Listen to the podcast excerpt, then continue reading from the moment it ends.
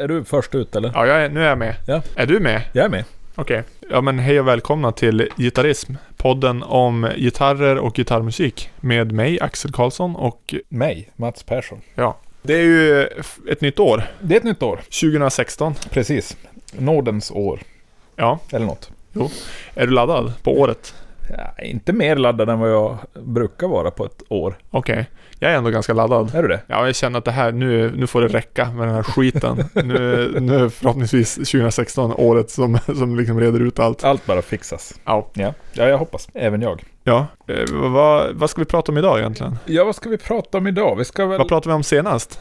Ja, det är så länge sedan så jag kommer knappt ihåg. Nej, jag kommer inte heller ihåg. Men vi ska väl kanske gå igenom lite eh, olika kommentarer vi har fått på vår ja, blogg kan man väl säga. Fast det är det en blogg riktigt. Det är väl en blogg? Ja, det är en presentationssida. Ja, okej. Gitarrism.wordpress.com där man Precis. kan kommentera eller se lite plusmeny kring avsnitten. Precis. Eh, och det är väl egentligen, nu ska vi se. Vi har en herre som kallar sig för Garbo. Och jag vet faktiskt inte om det är en herre, det kan vara en, en kvinna också. Ja, vi te- det är en kvinna. Det är en kvinna säger vi. Och vad säger hen? Det är ett ganska långt, långt inlägg. Eh, men personen i fråga tyckte väl att vi var lite elaka mot Joe Bonamassa. Och det vet jag inte, var vi det? Nej, vi var för snälla. Vi var för snälla. Ja. Just det, det här är året när du ska lägga fingrarna emellan. Exakt. Nej, han tyckte väl egentligen... Ja, vad tycker han? Jag försöker läsa det Han här. tycker att när han spelar blues så är han bra, men annars är han dålig, tror jag. Om jag det var minns rätt. det, och det håller du inte med om alls. Nej, Nej. precis. Egentligen är, är det ju blues han ska hålla sig undan. Och det, jag tror att jag sa det i det avsnittet också, att när han ska vara den här bluesgubben, det är då det fallerar för mig. Precis. Då brister det för mig kan man säga. ja, exakt. Då har du fått nog. Ja, Då drämmer du näven i bordet. jajamän. Och Det ibland vore välter mycket den en- faktiskt enklare om man bara satsade på den här eh, snabbrocken. bordet. Ja, just det. Då, då får han leva. Ja, nu har vi ju sammanfattat det avsnittet. Precis. Så nu kan vi, ja, vi, vi kan ägna oss åt dagens avsnitt. Eller har du fler kommentarer? ja, men vi, hade ju, vi har ju svarat eh, Garbo på, på bloggen. Ja, Eh, Och efter vi har rätt ut att vi inte är överens så har han ju ett tips till oss. mm. Som jag inte vet om vi kommer att prata om, men vi kan ju i alla fall avslöja vad han vill att vi ska prata om. ja, Eh, Han skriver så här. Vårt klimat i Sverige är väldigt varierande. Det påverkar gitarrerna, men är lätt avhjälp med att dra lite i dragstången. Lossa ett kvartsvarv i november och tajta tillbaka i april. Fin tumregel. Och jag vet inte vad jag ska säga om den. ja. Har du haft stora problem med det här?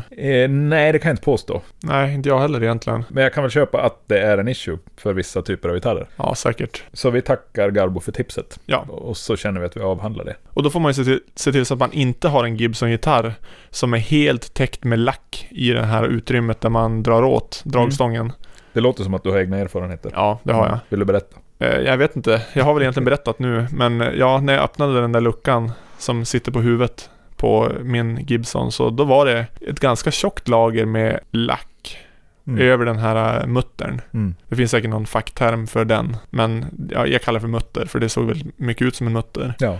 Den var ju då täckt, så det, det gick inte ens att få dit den här eh, verktyget. Mm. Så att det där la jag ner. Jag kommer inte att hålla på och vara där och, och joxa. Det låter ju som en miss. Ja, det är ju väldigt, Egentligen. väldigt dåligt. På en så pass, eh, om vi, sk- ja, så pass dyr gitarr. Jo, faktiskt. Men då är du inte där och pillar. Nej, jag är inte där och pillar. Nej. Men sen vet jag inte om jag har märkt så stora skillnader mellan vinter och sommar heller. Jag har nog inte heller gjort det så mycket på mina gitarrer. Nej. Jag brukar vattna den akustiska Ja. på vintern, men det är nog det enda. Du bara s- spolar ner en hink. Ja, ner i exakt. ljudhålet. Jajamän. Ja, det är rimligt. Ja. Vi är ju inte experter på gitarrvård, tror jag. Nej, vi är inte experter på nästan någonting. Det är Nej. det som är det fina med oss. Men det hindrar ju inte oss från att prata. Nej, exakt. Eh, men vad ska vi göra idag? Ja, du ska recensera iRig. Jag ska recensera iRig. Och så ska vi eh, introducera ett nytt segment. Jaha. Eh, Jag vet inte om det är återkommande, men jag tycker vi ska ha ett nyhetssegment. Ja, just det. Ja, det kan vi ju ha. Ska man börja med det? Jag tycker vi börjar med det, det är lämpligt. Ja, men då kör vi det nu. Ja, har du nyheter? Ja, jag har en nyhet. Ja, Och det okej. var ju egentligen förra år, årets eh, julklapp. Ja. Att Beatles nu finns på Spotify. Det är ju en bra nyhet. Ja, För att de har ju verkligen hållit sig undan rampljuset. ja snåla britter. Ja, jo. Och eh, det var ju en jättenyhet när de dök upp på iStore för några år sedan. Jaha, det också. Att de ens gick att köpa digitalt, eller för nedladdning. Jaha, de är så pass? Ja. Okej. Så det var ganska sent de var ute där. Ja. Och nu har jag inte kollat så mycket på webben hur reaktionerna var på att de dök upp på Spotify men jag kan tänka mig att det var mycket hullabaloo. ja, det har ju... Jag kollade igenom topp eh, top 5-listan Mm. för, för Beatles och det var ju inte få spelade låtar. Nej. Nej det, alltså det var brutalt mycket Beatles som har spelats. Ja. De gjorde ingen eh, Led Zeppelin i alla fall och delade upp det hela. Det hade kunnat vara en ganska kul grej för att eh, när man tänker på Beatles produktion så är det ju mycket den senare som är omtalad Ja. egentligen. Det hade kunnat vara ganska kul om de hade släppt en skiva i veckan eller något sånt. Gjorde Bara- Zeppelin så? Ja, jag tror att de släppte de fyra första skivorna först och så släppte de resten lite senare. Jag, jag, jag kan inte lova helt och hållet men Ja, okej. någon grej var det i alla fall. Ja, Pink Floyd gjorde ju ett jippo av det. Okej. De släppte låten Wish You Were Here Jaha. och sa att om den här får en miljon spelningar så lägger vi ut hela katalogen. Oj då. Och det tog väl ungefär en kvart så, så var det gjort. Ja, just det. Perfekt. Eh, och det är bra att de här gamla dinosaurierna släpper till. Jo. Kan jag tycka i alla fall. Jag vet inte hur det ser ut med det här med royalties på Beatles skivor men jag antar att den tiden som de har copyright på skivorna börjar gå ut, eller? Den där Ja. kanske hela tiden ändras för att, för att passa Beatles skivor. Men nu äger väl... Det var ju Michael Jackson som köpte, Ja, precis. köpte låtarna. Och nu är, är det inte McCartney som äger det igen. Jag vet inte, men efter ett tag då går den där äh, äganderätten ut. Eller ja, det har men varit så den förut är i alla mycket fall. längre än så. Ja, det är så. Den har Jo. blivit ändrad. Jo, den förlängs ju hela tiden. Ja, Det för att finns passa någon- Beatles. För att passa Beatles, ja. Jajamän. Rimligt.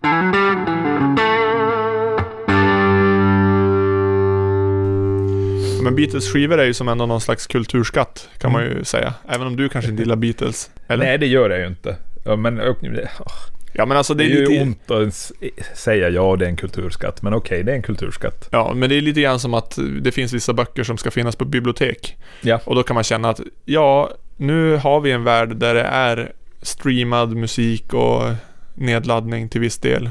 Mm. Folk kanske inte köper skivor i samma utsträckning och framförallt människor som inte har växt upp med Beatles kanske inte köper Beatles skivor. Och jag tycker att det kan finnas en poäng med att eh, folk faktiskt kan lyssna på Beatles. Och Ja. får, en, får den skolningen, även om du Mats såklart är emot all skolning. Utom när det kommer till att spela väldigt, väldigt fort. Ja, precis. Den, den typen av skolning vill jag ha mer av. Ja, Det är där Spotify borde ta sitt ansvar Ja, och rensa bort en massa långsamspelande bara britter. stivar. Ja. Bara Steve Vai, precis. Eh, nej, men det är, ju- det är bra förstås att Beatles finns där. Eh, Ja. Och jag har faktiskt tänkt en liten tanke där. Mm. Eh, nu vet jag inte, jag kan inte lova någonting, men jag säger det nu. Mm. Här, så har jag ju lovat det. Då har du lovat, precis. Och jag tänker sätta ihop en Spotify-lista med Beatles 50 bästa låtar Oj, i ordning. är inte det typ alla låtar? Nej, de är tror jag 200 låtar. Okej. På sju år. Mats, fattar du vilken produktion? Ja, men, Ja, det är jättemånga låtar Ja, det är som är sjukt många bra. låtar. Eh, nej, men det, det kan du inte mena. Jo, det finns minst 50 bra låtar. Jag skulle vilja säga att alla utom tre är bra, men det är ju inte lönt att prata med dig om det. Men- Utan jag vänder mig nu till våra lyssnare. Men kan du inte då, som tvilling till den här playlisten, kan du inte sätta ihop den listan med, med tre dåliga Beatles-låtar? Ja, det kan jag också göra. Ja, bra. Och de här eh, listorna kommer ju då heta Gitarrism Beatles Top 50 och Gitarrism Beatles Botten 3. Ja. Så att man kan söka upp dem, Precis. hoppas jag. Ja. Vi får se när jag gör det, men det kommer att ske. Det kommer kanske vara en flytande lista, så att man kan gå in där och se vad som, hur det utvecklar sig helt enkelt. Ja, just det. Ja, men det är bra. Mm. Det gillar jag. Men 50 låtar, det är ambitiöst. Ja, men det måste göras. Du tycker inte att det pratas nog mycket om Beatles? Nej, men det är ju lite grann så här, eh, jag har ju ändå lyssnat på väldigt mycket Beatles under min uppväxt och eh, i och med Spotify så är det ju väldigt enkelt att snabbt göra en lista. För i min, Mm. i min hjärna har jag ändå tänkt så här, vilka är de topp sju bästa Ja. Beatles-låtarna? Ja, nu kan jag sätta ihop det på ganska kort tid Ja. och höra det i ordning också. Ja, det är inte bara sant. skriva ner på papper, utan nu, nu kan jag ju som bläddra i hela katalogen och, så att jag inte glömmer bort någon låt, för det är ju ganska lätt. Ja, det är det ju. Men det, ja, det är topp 10 hade jag kunnat köpa att någon skulle vilja lägga upp. Ja, men ska jag sätta, ska jag Nej, se- men kör 50. Ja, jag, jag det var bara en siffra jag drog till, men Ja, det kanske nej, men blir 50 är topp bra. 20 eller... Den kommer heta Gitarrism Beatles Top. Precis. Och så blir det bara två låtar. Exakt. Ja, men det ser vi fram emot. Ja. Inte jag, men, men säkert många andra. Jo, oh, men du kommer att kunna lyssna på det här också Mats. Kommer jag det? Ja. Du har ju missat allt bra, det fattar man, det ser man ju på dig. Nu är ju det här tyvärr inte TV, utan det är Du podd. kanske får lägga upp en bild på mig. ja, vi kan göra det. Det kan vi göra. Nej, men ja visst. Nej, jag har faktiskt lyssnat på Beatles jag också sen de kom ut på Spotify. Ja. Vad gi- Du gillar det va? Nej, inte speciellt. Nej. Mm, han som spelar trummor i, i, i mitt band är ju en sån här, han gillar ju Beatles. En sån där, du vet. Ja, jo, en riktig människa. En bitlofil. Ja, okej, vad härligt. Och tyck- han tycker ju om mycket brittiskt 60-tal. Ja, det gör jag också. Och det får man ju också göra förstås. Men det är ju det är ju som att man bara låser sig till ett, ett årtionde som var visst viktigt, men det var ju inte så bra. Säger han som bara lyssnar på 80-tals metal. Va? Snacka om att gillra sin egen fälla. Jag menar alltså, varför ska man lyssna på Beatles och The Who när det finns bilder på Paul Stanley?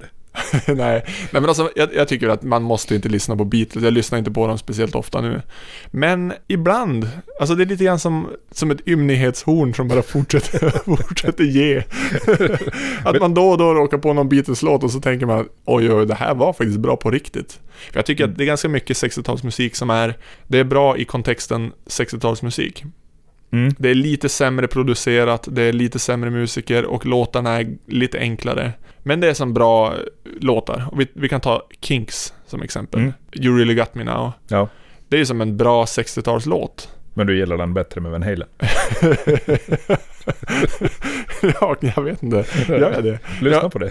Ja, det ska jag göra. Ja. Du vet, det är en bra 60-talslåt. Det är en Mm. klassisk 60-talslåt som behövs på så vis. Men, men Beatles-låtarna tycker jag som känns fräscha, eller de bra. De känns fräscha på ett sätt som jag tycker sticker ut ganska mycket i det övriga 60-talet. ja, hantverket är ju betydligt bättre än, än, än exemplet du gav, definitivt. Men sen är det ju båda behövs ju på något sätt för att leda oss fram via historien till Van Halen. Ja, precis. Allt, eh, vi slutar ju någonstans vid Steve Vai i alla fall. Ja, Och då behöver vi de här Jo. stegen, absolut. Eh, det var något jag hade på tungan gällande Beatles, men nu har jag glömt bort vad det var. Du stör dig på alla gitarrsolon. Alla Beatles gitarrsolon ja. Mm. Ja, nu är de ju, de kommer ju inte så ofta. Nej, Eh, men när de kommer så stör jag mig på dem. För det mesta faktiskt. okej. För de är ju ganska trista. Ja, Vad heter det, vilken är det Clapton spelar på? While My Guitar Gently Weeps. Just det, och där vet ju alla att Steve Lukather gör den bättre. På Det här tjatar du Live. om. Jag har faktiskt inte lyssnat på den med Steve Lukather, men jag ska väl det antar jag, eller? Ja, men det tycker jag. Eh, Då ska det Men varför vara- gör man en cover på den? Nej, det är ju otroligt fantasilöst. Ja. Det, det köper jag ju. ja, du har väl sett den här eh, covern med Prince på gitarr? Som spelar ett gitarrsolo. Nej, jag har bara Till hört den. talas om det. Jag kanske har pratat Mm. Du om har den i... pratat om den. Ja, den, den tåls att prata om i podden vart Ja, jag pratar tredje på bara. avsnitt. Nej, jag vet. Det, det är egentligen överskattat. Folk som inte gillar riktigt bra gitarrspel brukar tycka att det är världens bästa gitarrsolo. Mm, jag kan tänka mig hur det låter. Ja, Ungefär. det är liksom mycket. Och det är lite synd på, jag menar Prince är ju en fantastisk musikant. Mm. Men när han ska vara imponerande på gitarr så blir det ju inte riktigt det. Han har väl ingen verklighetsuppfattning? Han har väl inte det, och så är han ju så kort. jo, exakt. Nej, det är svårt med perspektiv när man är så kort. Det vet ju du Mats. Det, jag vet precis hur Prince känner. Absolut. Har du någon annan nyhet? Det var- Du var ju så himla på om att ha det här nyhetssegmentet och nu Ja. har du ingenting att komma med. Nu, nu har jag kommit på vad det var jag ville adressera när, Okej. vi, när vi pratade om det här. Ja. Jag har ju en musikrelaterad nyhet och en prylrelaterad nyhet. Ja, kul. Och den musikrelaterade är ju förstås mycket viktigare än allt Beatles någonsin har gjort. Ja, Och det är ju att Guns N' Roses återförenas. ja just Delvis. det. Ja, precis. Det är inte de viktiga. Det är ju de viktiga. Ja, okej. Eller? Vilka är Jo. viktiga för dig? Nej, alltså på sätt och vis är det väl kanske Slash och Axl Rose som är absolut viktigast. Mm. För den här sinnebilden av Guns N' Roses. precis. Men eh, sen är det väl lite synd att Gilby Clark inte är med. Du, där är vi ju så överens. Jag gillar också Gilby Clark. Ja. Izzy Stradlin hade ju varit mer rätt förstås. Mm. Men Gilby Clark är en sån där snubbe som jag tycker om. Ja, jag tänker att han jobbar i det fördolda. Ja, men han är en bra side, sidekick. Ja, men vi vet ju inte än. Det kan väl kanske, eller vet vi? Det senaste jag har läst är att förutom Axel och Slash så är det Duff, Matt Sorum och vad hette han då? Dizzy Reed hette han Ja, just så. det. Och sen är det två av Han spelar, medlemmarna. visst är det klaviatur? Han spelar någon maracas och klaviatur tror jag. Okej, ja. eh, och så tror jag att det är två medlemmar som är med i, i dagens uppsättning. Okej. ja. De är ju helt oviktiga. Helt ointressanta. Ja. Och man, man anar ju kanske att de inte får så jättemycket utrymme live. Nej, de, det blir väl egentligen bara Ja. komputfyllnad. Ja. Ja, Okej, men Matt Sorum ändå? Och det, Steven Eller är väl kanske inte i skick och trumma någonting nu heller. Nej, jag är inte så intresserad av att de upp, återupplivar den eran av deras karriär heller. Nej, man vill ju ha den bombastiska Exakt. User Illusion-eran, det är ju sen gammalt. Jo, Elton John-fasen. kanske. Precis, ja absolut. Mycket, mycket paljetter. Paljetter och glasögon. Precis. Men frågan är ju om det här kan bli bra. Nej, alltså jag är ju egentligen oftast emot återföreningar. Ja. Och just med musik är det ju så mycket det här med att det är knutet till en period. Alltså både när musiken görs och även kanske när man lyssnade på musiken. Precis. Och ibland kan det ju såklart vara kul med återföreningar just för den goda sämjans skull. Liksom. Och det känns ju skönt att Axl Rose och Slash har lagt ner stridsyxorna kanske. Ja, det är väl fint på något plan. För det var ju ändå, det var ju tråkigt att det slutade som det slutade senast. Ja, det var det ju. Med Spaghetti Incident som den, Ja, precis. ja, finalen. Ja, det är ju en trist avslutning på en, en lysande men kort eh, skivkarriär. Det var bara fyra skivor innan den. Ja, fyra om man räknar Lice som en Ja, just det. skiva. Det gör man väl nästan. Jag vet inte om jag gör det. Nej, kanske som en EP då? ja, jag skulle kalla det E dubbel-EP. EP. Jag, klassas den som EP kanske? Nej, det tror jag inte. Det är ändå åtta låtar eller någonting. Det är en sida live och en sida studio. Ja. Ja, Och det är väl akustiskt va? ja det är det ju. Det är inga studio-el. Det är Nej, det bara kanske studio det inte är. akustiskt. Ja, det stämmer nog. Men den var inte så tokig egentligen. Men den, nej, den är inte riktigt som en riktig skiva egentligen. Nej, det, det känns ju lite grann som att den släpptes för att släppa något när User Illusion, mastodonten, tog som tid att att få klar. Jo, kanske det. Men samtidigt så var den ju mm, före i tid va? När var den? Det var 80-talen då va? Jag, jag skulle säga 89. Det borde kunna vara 89. Fast då kanske de redan var igång med User Illusion. Men det, det är som sån avgrund i pretensioner mellan Appetite for Destruction och User Illusion. Ja, precis. Och det är ju, så- ja, det är ju, det är ju så, man måste ju bara gilla när ett band bara smäller till. Jo. Nu ska vi släppa två jättelånga skivor. Ja, med, med full instrumentering förutom att den är ju för det mesta då spelad med någon slags datastråkar, eller? Jag undrar om det är datastråkar. Jag tycker ibland så anar man ändå att det är någonting. Och kanske också för att det står så här äh, string programming när man läser i den fantastiska bookleten. Står det så? Jag vet, ja, jag har för mig att jag har sett något sånt. Ja, står det så så är det ju avgjort. ja. Absolut. Men det är, ju, det- det är ju en grej jag verkligen gillar med User Illusion också, att den är så maximerad på alla sätt. De här häftena var jätteroligt att gå igenom och, Mm. och läsa vem som spelar vad och vem som tackar vem och, och så vidare. Och den där ambitionsnivån är ju lite tråkig att den har försvunnit ganska mycket. Ja, jag undrar om inte den kan komma tillbaka nu lite grann när vinylskivan gör ett segertåg Ja, igen. men det krävs ju också att band faktiskt spelar saker på riktigt. Ja, det gör det ju. Annars Eh, står det ju bara Max Martin där. Ja, precis. Men vilka kan vara arvtagare då? Man snackar ju alltid om det här med räddarna av rock'n'roll. Ja, precis. Och det är ju egentligen rätt ointressant. Ja, det är det. Men jag antar att det dyker upp någonting som försvinner lika fort. Det är väl, det är väl några stycken som kommer varje år som är liksom det senaste. Sen får de egentligen aldrig något genomslag för det är inte den typen av musik som är intressant för, för den breda massan. Nej, och det var det senaste mastodontbandet. Vad är det? Är det Muse? Ja, kanske. Coldplay? Coldplay och kanske det sen. Men det, jag vet inte riktigt. Det är, det är inte riktigt gitarrmusik, eller? Ja, det finns ju Det är gitarr ju i mer det. arenamusik. Ja, det är det ju. Foo Fighters för tusan, de... eh, Ja, men de har ju haft som en... De, man kan ju inte säga att de är de senaste. De har ju haft en stadig karriär i... Jo, den, det var en, en, en långsam kurva uppåt. Jo. Men nu är de ju verkligen ett arenaband Jo. på riktigt. Nästan konstigt att det har blivit så, men Ja, men det är ju för att Dave Grohl är så, så genomsympatisk. jo, kanske. Men eh, har du lyssnat mycket på Foo Fighters? Ja, en hel del. Jag lyssnade på dem ganska mycket i början. Ja, Kanske första två skivorna. just det. Det är ju lite udda att utvecklingen har blivit som den har blivit, men det känns som att i USA finns det typ en college-publik som inte Mm. finns någon annanstans och där kan band leva hur gott som helst. Ja, det är countryscenen och den här college eh, FM-rock-scenen. Ja, Den är ju helt brutalt stor i USA jo, och finns ju inte i, i Europa, nej, verkar det som. nej. För att rent musikaliskt har väl egentligen inte Foo Fighters blivit bättre med åren. Nej, det har de väl inte. De har ju någon hit då och då, men det är inte så att de, de går ju inte utanför ramarna på något sätt. Nej, det är, ju, det är ju ganska bredbent och lite stelbent rock'n'roll. Mm. För, förvisso ganska väl genomförd, men Ja, jag vet inte om du minns den första skivan, den absolut första. jag minns videon som var den här Mentos-reklamen. Ja, just det, den var ju bra. Men där fanns det ju en låt som, hette den Exhausted? Som hade 92 takter rundgång i mitten. Så där. Det gör de ju aldrig om. Nej, det gör de inte. Absolut inte. Men det var en bra låt. Den kan jag inte. Nej. Jag kommer bara ihåg den. Big Me heter den va? Ja, Eller just heter det. Jo, Ja. den var ju kul, men redan där anar man ju att det var för mycket humor i eh, Dave Grohls sinne. den? Ja, Och det har ju fått mycket utrymme.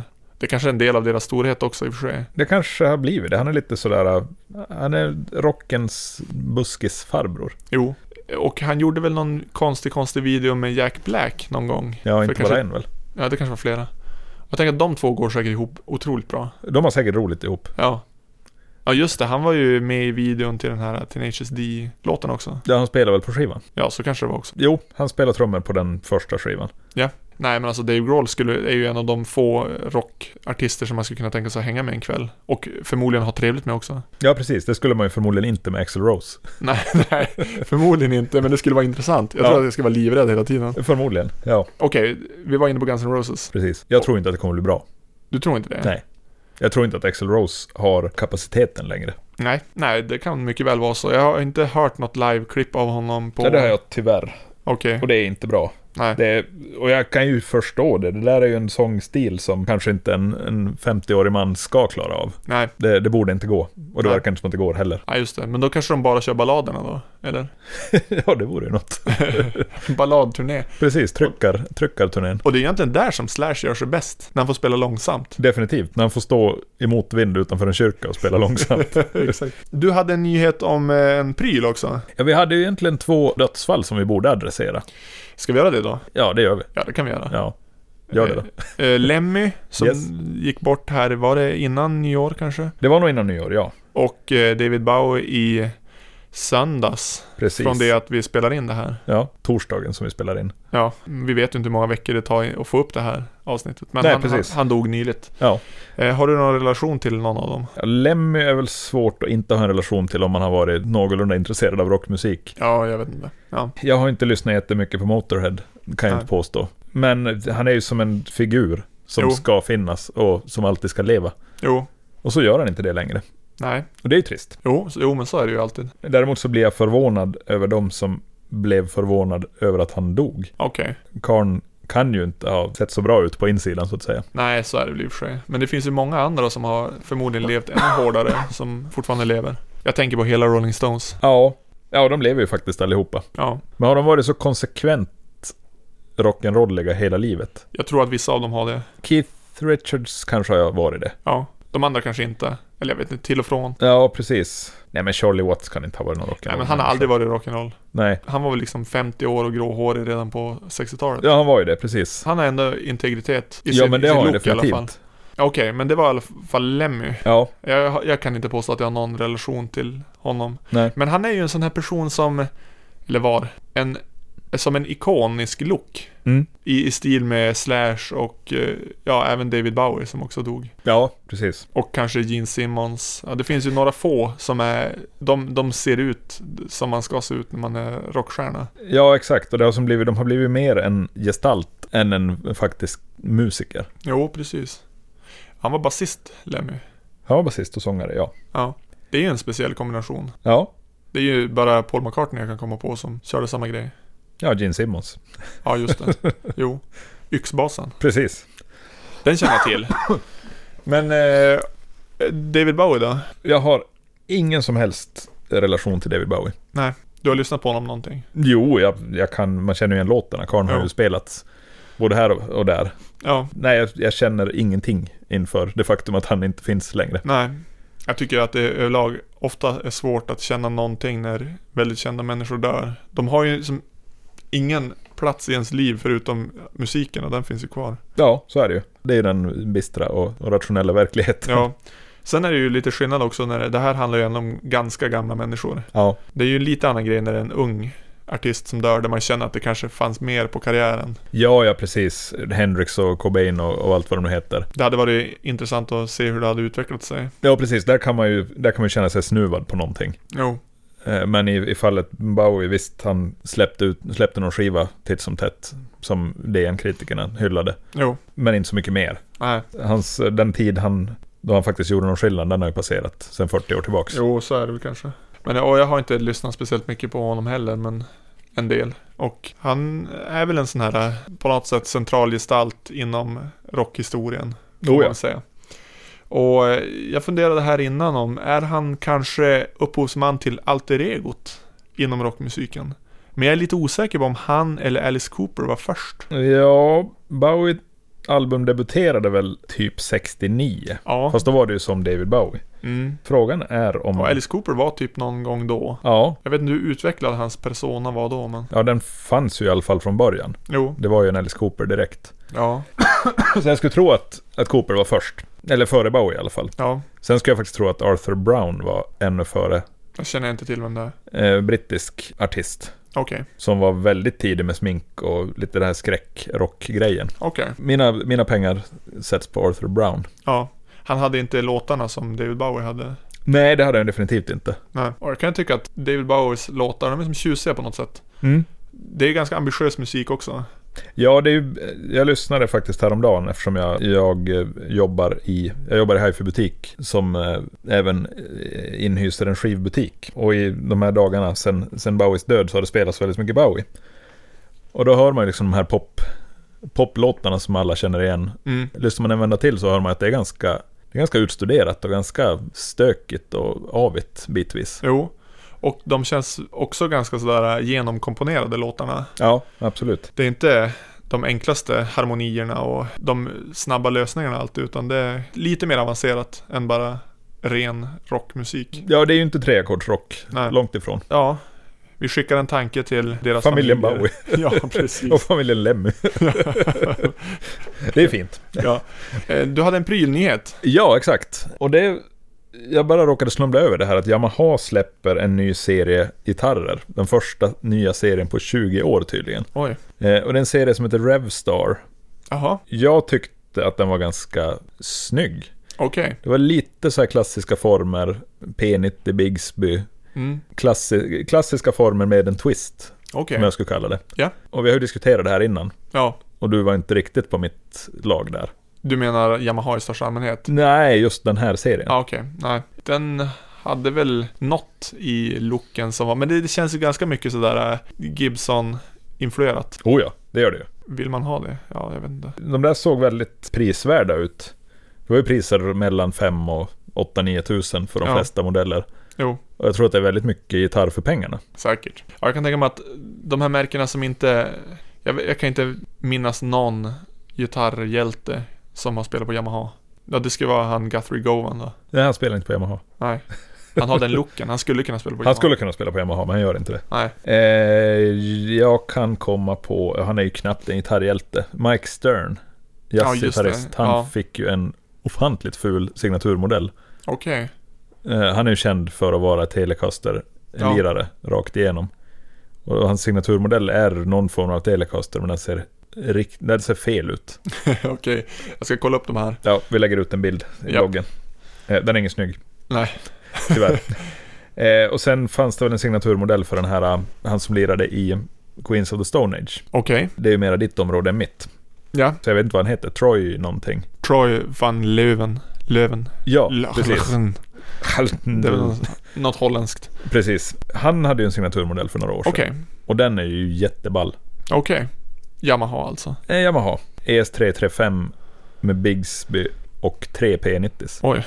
Så du hör ju själv. Wow. Ja. ja, det måste jag också kolla upp. Det kanske vi lägger upp en bild Det i gör bloggen. vi nog också. Precis. Perfekt. Vi lägger upp en avpixlad bild. Ja, sen fick ju han även en väldigt snygg Fender signaturmodell. Jaså? Ja, har du missat den? Den har jag missat helt. En eh, Jazzmaster Jaha, som var mörk vinröd metallic. oj oj. Det var jätte, jättesnyggt. Ja, det jag låter trodde att snyggt. jag hade länkat en bild till dig någon gång om den här. Det låter ju bekant, men jag tänkte nog inte på att det var en signaturmodell. Ja, så är det i alla fall. Ja, då lägger vi ut en bild på den också. Jajamän. Härligt. Då kommer vi in på segmentet recensioner. Precis. Vår första recension. Ja, Kanske sista också. nej det tror jag inte. Du tror inte det? Jag hade ju lovat att recensera en tremolopedal, men det blir inte den här gången. För jag, Nej, har, men ju- just det. jag har typ inte rört gitarren. Och ännu mindre tremolopedalen sen senast. Nej, just det. Nej, men då blir det en väldigt dålig recension om du ska göra den. Ja, det kan vara en, bara på själva utseendet. Ja, den är Den är- grön. Ja, men den är ganska snygg. Snygg grön nyans på Ja. den. Men eh, recensionen som jag har knåpat ihop gäller en, en liten problemlösare för min del. Jag spelar ju nästan ingenting hemma, tyvärr.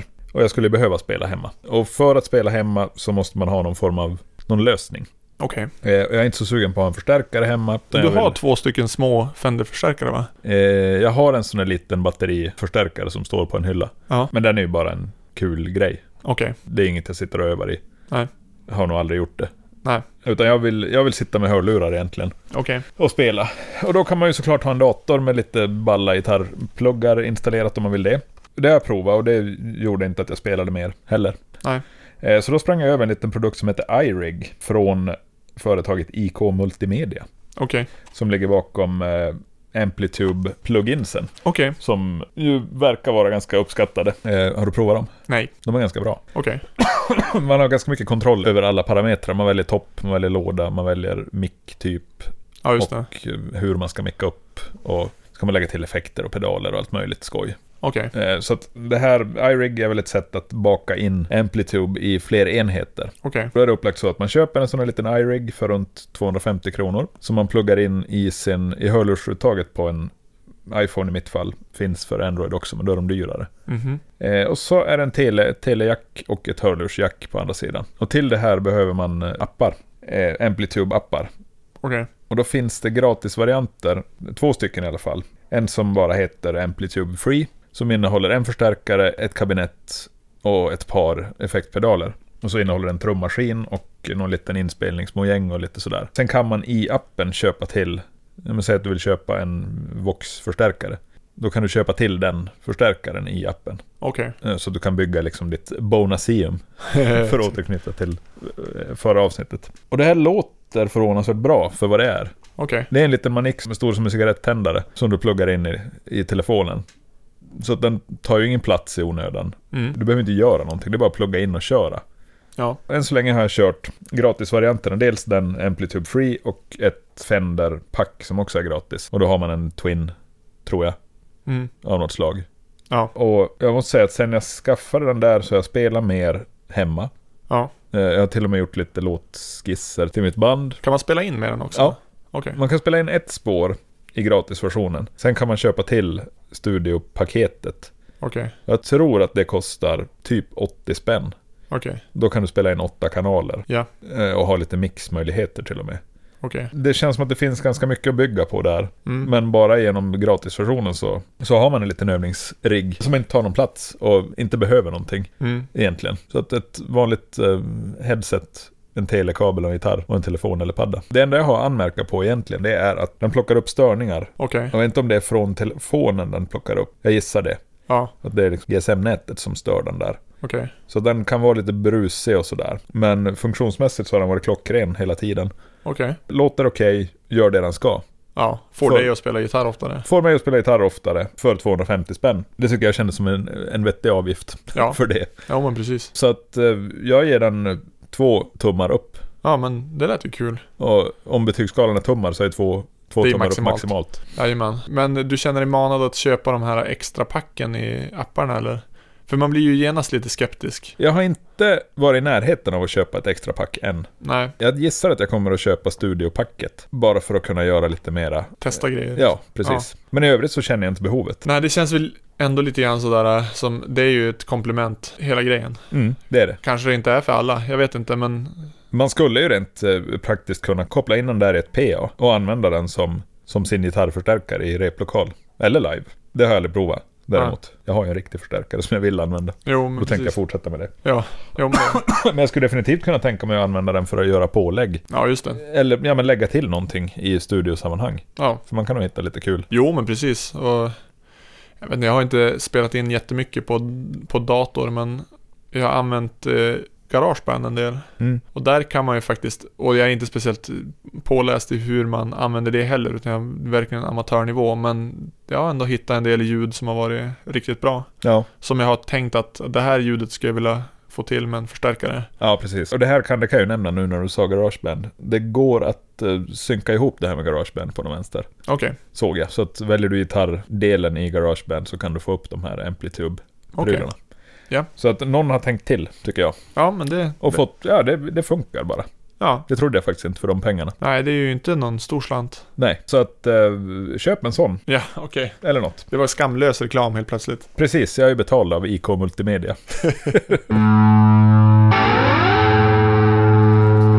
kan vi inte visa oss ut. Eller hur? Ja men nu är vi tillbaka. Ja, Nu har vi haft en lång paus här och pratat om en massa roliga grejer som ingen får veta om. nej precis. Hade Eh. kunnat bli vårt bästa avsnitt. Ja, precis. Och så då tänkte vi att ge oss på dagens sista segment, Ja. kanske, som är... Det är en lista. Det är Men en vad är det lista. för lista? Det är ju en lista, vi har pratat mycket om signaturgitarrer, Ja, eh, privat så att säga. ja, Och jag tycker att det har gått lite inflation i det där. ja, definitivt. Det, många gånger handlar det bara om att, eller till synes i alla fall, att eh, någon känd artist får välja färg på sin strata Mm, och så blir det en signaturmodell. Ja. Och det tycker jag är trist. Så listan är alltså, vi väljer våra favoritsignaturgitarrer. Ja, Kanske inte sådana som vi vill ha, utan sådana som vi tycker är fina försök att göra något eget. ja Eller? det räcker väl så. Ja. Ska vi hjälpas åt här eller? Vi kanske måste det, för vi har inte planerat det här så mycket. Nej, så det absolut kanske får vara inte. en liten friflytande lista. Ja, jag tänker mig att på plats ett eller fem Mm. har vi kanske Gibson Johnny A. Ja, Den känns ju som en, ett genuint försök att göra något, något eget. Utan att för den delen göra något spökigt eget, utan bara göra en... Det är en kroppsform som är inte likt något annat som Gibson har gjort. nej precis. Och eh, utsmyckningarna är ju lite speciella. F-hålen är som konstigt formade. Det är som utdragna trianglar. Ja, och det, är väl- den har väl någon slags art deco-stil va? Hela- Ja, det, det är du som är designmänniska, så du kanske vet det där. ja, det är lite art deco på något sätt. Ja. Och eh, den är snygg.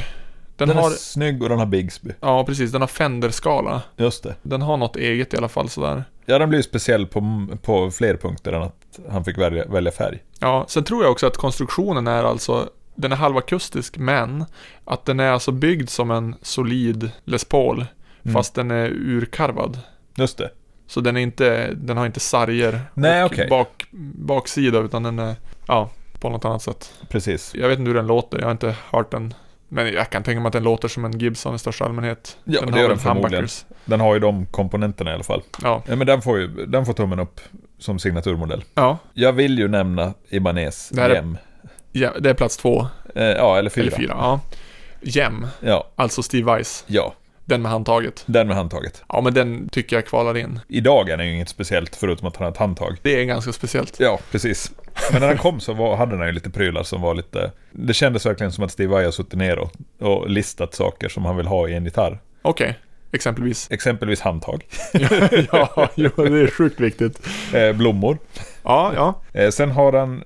Den har 24 band och de fyra översta banden har någon form av sån här scallop Ah, Okej. eh, för bästa möjliga grepp när tonerna är som jävligast. Ja.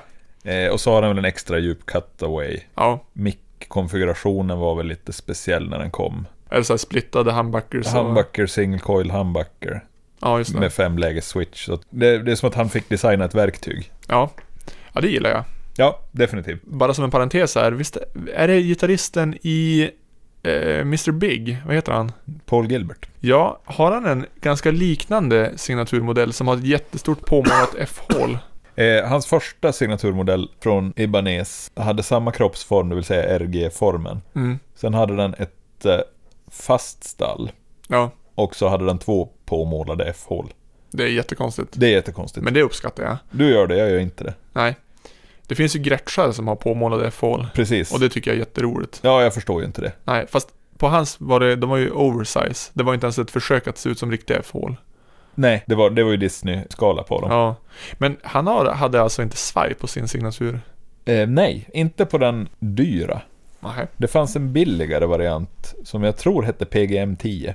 Eh, Jag läste Ibanez-katalogen jättemycket som tonåring. Och den hade, den hade Floyd Rose-variant. Okej. Den riktiga PGM-30 hade inte det. Åh, jag hatar Men mig alltså, själv. hur, hur namnger de sina modeller? Och varför heter den RG-formen på kroppen? Oj, det här har jag läst någon gång. Vad står det för? Eh, real Guitar. Ja, okej. Nej, jag vet inte. PGM är ju lätt. Ja. Det är ju Paul Gilbert Model förstås. Jo, Men nej, jag måste återkomma om det här med RG. bra. Det är din läxa till nästa avsnitt. Ja, precis. Eh, vad har vi mer då för signaturmodeller som vi gillar? Du gillar ju Paul Gilberts nuvarande signaturmodell. Den som är som en vänd Iceman. Precis, den som heter Fireman. Ja, jag gillar, alltså jag skulle egentligen inte lägga den på en lista över de fem bästa signaturmodellerna, men jag tycker att den är snyggare än Iceman. Ja, det är fel. Eh, Men Ja. det är kul att du gillar. det- Du har ju i princip sagt att du älskar Mr. Big. ja, jo, Det var det jag hörde i alla fall. ja, jajamän, ja men det kan man gå tillbaka till gamla avsnitt och kolla. Ja, precis. Det finns där Jo, någonstans. det finns dokumenterat. Ja, du gillar Iceman. Jag gillar Iceman. Ja. Är det Paul Stanleys signaturmodell? Nej, Nej, utan det är bara en, det är bara en modell. inte bara, men det är en Nej, modell. Det, det, är, det är en modell ja. Precis. Ja, just det. Men sen har vi ju tidigare vi snackat om Joe Bonamassas senaste, som är en Les Paul med Firebird-huvud. Precis. Och den är ju fin, men jag skulle egentligen, om vi nu ska Les Paul i sig är ju en signaturmodell, det här Ja, har vi diskuterat. Och vi vet inte om det räknas som en signaturmodell längre i och med att den har blivit som en plattform för övriga signaturmodeller. Eh, Precis, den, rent, rent tekniskt så är det ju förstås en signaturmodell. Mm. Men jag skulle ju diskvalificera den. Ja, precis. Och då är det ganska många Gibson-gitarrer som finns kvar. Ja, det Alltså är det. signatur, ja de flesta är ju faktiskt baserade på, jag vet inte hur många det finns signaturmodeller av andra, men det finns några Explorer och Flying V och SG kanske. Ja, SG Firebird finns vet jag inte. Ju, Firebird bör ju finnas en Johnny Winter. Det finns ju en, och här vet jag inte hur man ska räkna riktigt, det finns ju en Johnny Winter Firebird som är, är skapad för att efterlikna Johnny Winters Firebird. Den är Ja. natt på samma sätt och så. Jag vet inte om det kan räknas som en signaturmodell egentligen. Jag tycker ju inte det. Nej, det är mer en, en kopia, eller en Ja, Det är ju bara Replika. en, det är bara en kopia av en gitarr som han har använt. Ja, men det är ju så det oftast görs på Gibsons sida. Ja, precis. Och Fender också om vi ska vara Jo. såna. faktiskt. Men jag tror att jag skulle vilja lyfta Bill, Billy F. Gibbons signatur Les Paul.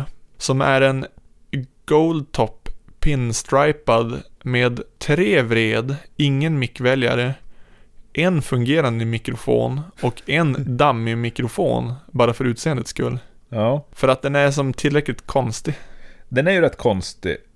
förstås. Och rätt snygg också. Och rätt, den var rätt snygg, det måste jag, det måste jag hålla med om. Ja. Eh, och den, ja det är, klart, det är klart, den gör ju vissa saker. ja, jag jag gillar den. Jag, jag vet inte om jag skulle kunna ha en, men jag gillar den. När vi är inne på Gibbons så tycker jag att hans Gretsch är en ballare signaturmodell. Men den är, det, där är det bara kroppsformen som är Ja. signaturig. Fast samtidigt, det är en egen kroppsform. Det är Det är inte det, alla som precis. har. Den Nej. kanske, alltså det är ju en av mina favoritgitarrer så att den, Ja, precis. Så den, att inte du nämner den är konstigt. ja men jag, jag visste att du skulle säga. Ja, just det.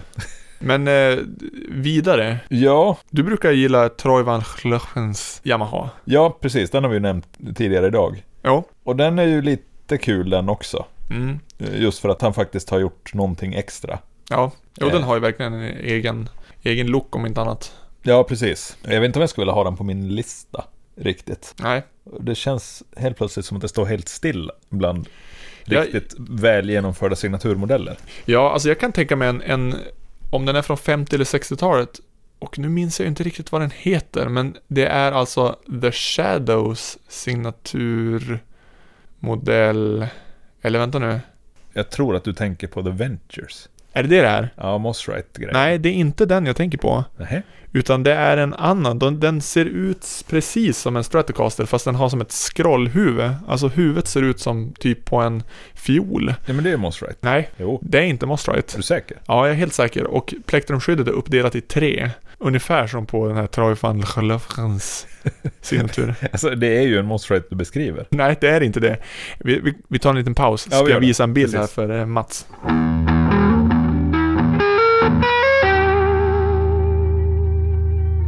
Och där är vi tillbaka. Ja, Och det är alltså en Burns Hank B. Marvin signatur vi pratar om. precis. Men är det en signatur? Ja, det tror jag att det är. Jag är inte helt säker i och för sig, men jag tror att det i alla fall fanns en sån. Eller om Ja. det var en Shadows-signatur rent av. Det var en bandsignatur. Just det. Ja, det kan det vara. Men jag vet inte, är vi klav- kvalar den in på plats tre eller tre? Nej, inte, jag tror inte den gör det på min, min lista, för jag tror inte att det är en, en genuin signaturmodell. Nej, det kanske inte är det. Ja, då får du komma på något bättre. Ja, jag hade ju någonting innan du började prata om Shadows. Ja, Eh, och vad kan det vara? jag vet inte. Jo! Det här är en gitarr som är otroligt ful, Ja, men, men så, så custom-byggd ja. efter en gitarrist. Och det är ju Music Man Steve Morse. Eh, Och är den gula med tigeränder? Eh, nej. Okej. Eh, Ja, Steve- vänta, en blå metallic. Sunburst. Ja, precis. Ja. Med jättemånga mikrofoner. Ja, den är ful. Den är riktigt ful och en sån där som... Han har verkligen bara smetat in allt han behöver Mm. och struntat fullständigt i hur det ser ut. Och Ja. så blev det en signaturmodell av det. Alltså, det är väl på något sätt så man ska angripa en signaturmodell kan Ja, men jag tycker det ska ju ändå vara en... Det ska ju vara verktyget man, man behöver för att utföra Ja, sitt jobb. jo, precis. Det, det vore intressant att veta om Honey Muse har en signaturmodell. Jag vet att jag har sett någon gitarr med en inbyggd kaospad på någon gitarraffär i Göteborg. Han bör ju ha haft en, eller ha en. Ja, eller så är det helt enkelt ingen som har hans krav på utrustning. Ja, men han är så pass stor så att det borde, någon borde ha försökt tjäna pengar på det hela. Förmodligen. Jag vet inte. Du var ju inne på senast han från Helicasters. Ja, Den kvalar inte in här eller? Du tycker bara att den är snygg? ja det, det enda som är speciellt med den är väl egentligen mickarna. Jo, de är konstiga. Sen är det ju bara lack och Ja. ett upp och nervänt huvud och det, det räcker ju inte. ja, nej. Det säger sig självt. Vi var ju inne lite grann på Guns N' Roses här tidigare. Ja, Och vad är det han heter? Han som var med där ett tag. Buckethead. ja. Har du sett hans eh, Les Paul-signatur? Mm, Ja, det har jag. Som är alltså i lite större skala. Just det. Det är precis. kul. Det är kul. Med eh, flipperknappar också. Precis, det är ju en rolig grej. Ja, det är en rolig grej. Och det, han verkar ju använda det också, så att... Ja, precis. Det är någon som har haft roligt med, sin, med sitt designprojekt. Jo. Eh, en annan signaturmodell som, som du såklart kommer att hata, eller du hatar den ju redan, Mm. fast du vet inte om det. Det är ju Kurt Cobains signatur Jagstang. Ja, den är ju verkligen skitful. Ja. Men jag vet inte om du har läst den här, eh, hans dagbok som gavs ut, eller hans anteckningsbok. Nej, verkligen inte. Nej, den är ju ganska intressant för den är ju liksom, det är inte, hans anteckningar är inte utskrivna utan de är avfotade. Ja. Och där har han ju klippt och klistrat ihop en Jaguar och en Mustang. Jaha. Så att skissen finns ju där och den ser exakt ut som den som senare tillverkades. Okej. Ja, jag vet inte om det är något som är speciellt med mer än förutom kroppsformen men Nej, det, nej, det vet inte jag heller. Egentligen. du vill ha mycket knappar och vred liksom. Nej, det är inte nödvändigtvis. Nej, Men eh, typ som en, eh, om man tittar på Yngwie Malmsteen-stratan. ja, Där är det ju ett antal punkter som den är kittad på. jo, Och det är mässingsadel, det är skaloperad greppbräda hela vägen och så är det hans micktyper på den tiden. Från början var det Dimarcio HS3-er. okej. Stackade single coil som han använde. Mm, Nu har han väl en signaturmodell från Seymour Duncan, okej. tror jag. Ja. Men den är verkligen, där, där har han tagit den gitarr han vill använda. Och så har han byggt om den för att passa hans eh, kråsskjorta och Rolex-klocka. Ja. och så Sånt gjorde han gillar den beige, eller? eh, den var väl gul väl? Ja, något sånt. ja. Gulnad om inte annat. Gulan, precis. Och så har den Ferrari-klistermärken. Så att han får, han får anledning att prata om att han har Ferrari. Ja, just det. Bilar. Jo, det är viktigt. Det är viktigt. Ja, men där är ju ganska konkret också vad han, vad han vill ha ut av, av sin gitarr. Ja, precis. Och Jag tänker mig att om han själv fick en signaturmodell skulle det ju vara ganska små förändringar mot ett givet koncept. Ja, det, det blir på, det, det jag far efter lite grann med det här i min kritik mot signaturgitarrer är ju att den, den här riktiga signaturgitarren, den är ju bara uppnåelig för de riktigt stora gitarristerna. För det är de enda som, som verkar behöva specialverktyg. Vi andra dödliga klarar ju oss med vanliga gitarrer.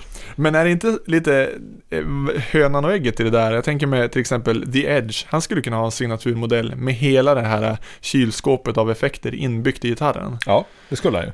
Alltså just att de flesta stora gitarrister, även de stora, kanske inte behöver så mycket mer än en helt vanlig gitarr för att kunna göra sin grej. Nej, kanske. För jag tänker mig att ju mer man stoppar in i en gitarr, eller du, du är inte säker att du får ut lika mycket som du stoppar in i en gitarr alltid. Utan ibland kan ju en ren gitarr vara det enda som behövs. Jo, sant. Det, är väl- det kanske vi har pratat om, men jag har ju haft en Les Paul Junior Ja, med en P90, ja. två vred. Precis. Jag kände ju aldrig att jag behövde något annat eller något mer än den när jag hade den. Sen bytte jag ju såklart ut den Ja, ja, mot som man någonting gör. med mer vred Ja, precis. och eh, fler mikrofoner. Men, Precis. men det var ju en, berodde på annat kanske. Men den gjorde ju som allt som behövdes på sätt och vis. Men så är ju jag en sån som gillar lite tjoller. Ja, precis. Och det, egentligen så är jag också det. Jag, jag har gått igenom det här med, med rackprylar och Ja, midi-styrning och jättemånga mikrofoner och svaj och allt vad det nu är. Tills jag insåg att jag använder ju aldrig det här. nej. Det, nej, är- egentligen, en, min drömförstärkare har två, två rattar. Okej, Och det är volym och reverb. okej. Mer behöver jag inte. Inte två volym, alltså en, en förförstärkning och efterförstärkning. Nej, men nu är du inne på sådär. Nej, det blir för svårt. Ja, Okej. Så du vill ha ett grundljud liksom? Som Ja, är precis. fast dist. Inte dist. Du ska inte ha dist alls alltså? Nej, jag vill, ha, jag vill ha den förstärkare jag har idag, en Fender Princeton. Jag vill ha den fast utan alla kontroller. Okej. Så du är egentligen ute efter typ någon slags blues junior? det kanske jag är. Ja. Men den har ingen reverb. Jo. Har den det? Jo. Ja, då är det väl kanske det jag är ute efter. Ja. Det är ju en poäng med det där att ska man ha en signaturmodell så ska ju dess funktioner vara sådana man faktiskt använder i verkligheten. Inte Ja, det bara tycker sånt jag. man tycker är fränt på en signatur. Nej, precis. Men då kommer man ju ganska fort till att man har ju bara spelat på ganska standardmässiga gitarrer. Kanske inte du, du verkar ha haft allt möjligt skit. Ja, det har jag ju. Och jag vet inte om jag har blivit så mycket klokare. Nej, jag menar jag skulle kunna sätta ett svaj på en signaturmodell men det är inte säkert jag ska använda den då. Jag har ju aldrig haft någon gitarr med svaj. Nej. Samtidigt så, det hänger ju lite grann ihop med vilken gitarr man utgår ifrån. Det känns rätt viktigt. Jo, det gör det förstås. Och jag vet inte om... det- Alltså i vårt fall har det ju helt att göra med vilken tillverkare som hör av sig till oss och frågar om de vill göra, om vi vill att de gör en signaturmodell. Precis. Det är ett stort problem för mig. ja, det, det är ju ett jätteproblem. Ja, det är, ju, Ja. det är faktiskt största problemet. Men när de väl hörde av sig, då skulle det gå ganska fort tror jag. Och komma Det fram tror jag till också. en önskelista. Ja, precis. Och den skulle inte vara så extravagant. Inte min i alla fall. Nej, jag tror inte att min skulle vara det heller. Jag, alltså, det är ju det som är problemet. Man kommer ju typ till att den skulle se ut som en helt normal gitarr. Ja, det är ju de vanliga gitarrerna som är snyggast. Oftast. Ja, jag gjorde ju faktiskt en linjeskiss på min personliga signaturmodell för något år sedan. Ja. Minns du det här? Jag Nej. skickade den till dig. Den kanske vi skulle kunna lägga upp på bloggen. Ja. ja, det måste vi göra. Det var, vad var det för någonting? Den såg lite grann ut som en Trinilopus fast jag tror att den hade Firebird-huvud, alltså vänt åt andra hållet. Ja. Den hade en P90 i stallläge och en humbucker i halsläge. Oj. Och vad hade den mer? Ja, den hade lite sådär äh, grejer. Den hade stoppstall också. Ja, men då börjar vi ju närma oss en signaturmodell på riktigt. Ja, kanske. För då, har du, då kan du i alla fall låtsas som att du har gjort extremt medvetna val. Ja, men det är det ju ändå i någon mening. Ja. Jag har haft en, ja men Les Paul Junior har ju ett stoppstall. Och det tycker jag är det absolut bästa stallet. Ja. Det är inget, inget tjoller alls. Man kan ju i och för sig inte s- kalibrera intoneringen. Men det tycker jag är, det är skitsamma. Är det rätt byggt så är det väl rätt. Ja, och fast Liksom. jag tror ändå att det kan, det kan liksom vara individuella skillnader mellan olika strängar som, alltså det är inte alltid en rak linje. Nej, nej, precis. Men det är ju, alltså, jag menar, gitarren är ju felbyggd som den är. Ja. Så att det där får vi ju leva med. Och Jo. det, det har gått rätt bra hittills. Jo, precis. I övrigt så var det väl kanske en, som en, det kanske var en riktig signaturmodell. Ja, men det tycker jag låter som att det var en, en riktig signaturmodell. Så det är ju egentligen är det bara att Gibson hör av sig till dig. Ja, egentligen kanske jag borde höra av mig till- till Gibson och säga att nu är det så här. Men de Nu har lyssnar jag ju på bestämt det här. mig. Ska, ska, jag- jag skriver ett mejl bara och skriver. Jag har bestämt mig, så här ska signaturmodellen se ut. Precis. När kommer produktionen igång? Hör av er när ni är klara. Ja, det kan vara min läxa till nästa gång. Det tycker Jag kommer skicka det här mejlet och så får vi se vad vi får för svar. Undrar om du får något svar alls, tror du det? Alltså allt annat vore bara konstigt. Lite service måste de kunna, kunna ha. Ja, alltså de måste väl uppskatta det i alla fall att man tar sig tid och busar runt med deras modeller. Eller? Ja, men det tycker jag. Jag skulle göra det. Jo, precis. Men eh, har vi, har vi avslutat våran lista eller? Ja, och det vart inte så mycket till lista, men vi kanske har... Vi har nämnt flera stycken Vi har olika- nämnt flera gitarrer och gitarrister ja. eh, i följd. Men den absolut bästa signaturmodellen är det Gibson Les Paul.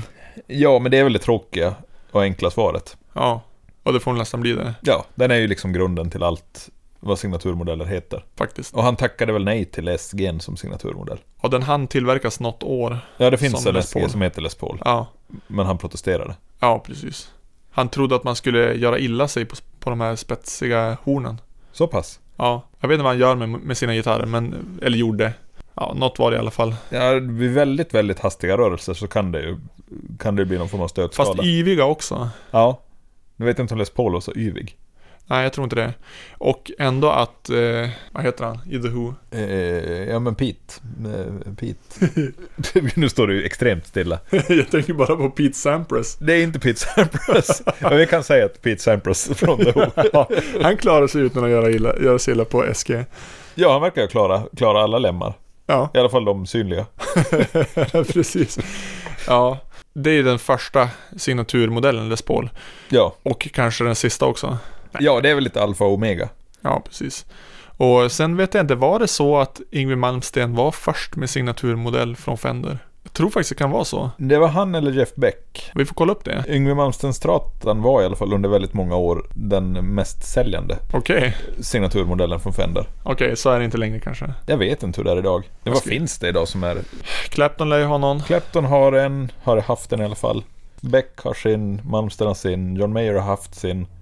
Men nu har jag för stor för Fender. Ja, Eh, Vad finns det? Buddy Guy. Buddy Guy har ju den prickiga och den är rolig. Ja, eh, Stevie Ray Vaughan. Just det. Det är ju en kul signaturmodell i och för sig. Upp och nervänt stall Ja, och inget mer. ja exakt. Nej, Ja, men, det står SRV på plektrumskyddet. ja, men det kan jag uppskatta ändå. Ja, men det är trevligt. Då vet man ju vem, vem den tillhör i alla Jo, fall. exakt. Eh, Bonnie Raitt har den. Ja, hade. Är hon död? Tr- Nej, nej, jag tror nog den tillverkas inte längre. Nähä, okej. Eller jag vet inte, det blir problem med tempusformen här men ja, det, fin- det existerar i nutid en, en Bonnie Raitt signatur. Den är tydligen ganska mycket värd. Alltså, Det var väl en liten utgåva eller någonting. Det, Ja. var, så- det vart inte så populärt. Jag tror att enda skillnaden är att den har lite Alltså smalare hals. okej. Alltså smalare, inte grundare. Nej. Ibland är det lite grann så här för, för lång och trogen tjänst kan man känna. Ja, precis. Robert Cray hade en Ja, just det. Silverfärgad. med fast stall. Ja, Det är väl så mycket avtryck han kommer att göra i blueshistorien, kanske. tror jag. Jag såg nu att, vad heter han? Någonting, någonting Clark Jr. Känner du till den här bluesgitarristen? Mm, nej. Ja, det har snackats om honom senaste året, åren kanske. Jag såg att han hade fått en Epiphone Casino-signatur. Jaha. Som tydligen bara är som vanligt fast med svartblå Sunburst. Det är ju jättetråkigt. Ja, det är ganska tråkigt. Då är det ju bara att stämpla ett namn på, på gitarren och, och sälja något, någon extra gitarr. Men du skulle ju gå med på det här. Ja, absolut. Det är klart jag skulle. Ja, Det, därom råder inga som helst tvivel. nej. Sen kan man ju ibland känna att en del artister får ju alldeles för många signaturmodeller. Ja, Jag tänker på exempelvis Jonna, John Bonamassa. han har ju fått för många. Eh, Slash ha- hade ju ett tag typ en egen serie Gibson-gitarrer. Ja, precis. Så Han det hade fanns liksom- Epiphone-modeller och allt möjligt. Ja, det fanns liksom en signaturmodell i alla prisklasser ungefär. Ja, det är ju inget roligt. Då, det är ju inte, det är inte trovärdigt. Nej, men sen han hade ju den här jättekonstiga med en skulpterad orm på 90-talet. Det var en Epiphone. Var det det? Ja. Synd. Jag, trodde, jag tänkte så här, yes, nu har Slash gett ut en signaturmodell som kostar 300 000. Okej, Nej, tyvärr. Det var en billig Epiphone. vad synd. Det är ju jättetråkigt. En signaturmodell som man skulle kunna ha, inte du och inte jag och inte så många andra heller, det är ju den som Prince hade när han inte hette Prince. ja, just det. Det är ju en Sign- extravagant Ja, gitarr. verkligen. The Sign-signaturen. Precis. Ja, verkligen. Den var ju otrolig. Det caset måste vara jättejobbigt att bära med sig. ja, men han Speciellt har för ju- honom, för han är så liten. ja, får jul på det kanske. ja, precis. Men han ha- hade ju någon gitarr som såg ut typ som en eh, mustasch. ja, precis. Han har ju haft två sådana där. ja. Den som så- inte såg ut som The Sign, utan... Nej, den- precis. Som mustasch. Ena sidan av en mustasch. Ja, den, ja, den passar ju väldigt bra på Prince. Ja, Utan- precis. Kanske, es- es- den skulle nog passa ganska bra på Steve Vai också. Ja, förmodligen. Alltså jag tänker att de flesta gitarrer passar bra på Steve Vai. Har du sett honom spela Strata någon gång? Nej. Det ser så fel ut. Okej, ja, då ska jag, jag får bildgoogla. Kanske inte klok ut. Nej, precis. Men du, jag tänker så här. Ja. Till nästa avsnitt, Mm. då får våra lyssnare fylla kommentarsfältet på gitarrism.wordfeud... Nej. fylla kommentarsfältet på gitarrism.wordpress.com med eh, egna önskemål för deras signaturmodell Mm. och även om de vill tipsa om fräcka signaturmodeller. Ja, det är bra. Mm. Så, Så- att- Och resten var gitarrism.angrybirds.ch. Jajamän. Ja. Är det dags att avrunda för idag? Det kanske är det. Ja, jag tror att du har inte så mycket mer att säga. Jag är dränerad. ja, bra. Men eh, ja, det här har varit Gitarrism. Vi återkommer om några veckor. Ja,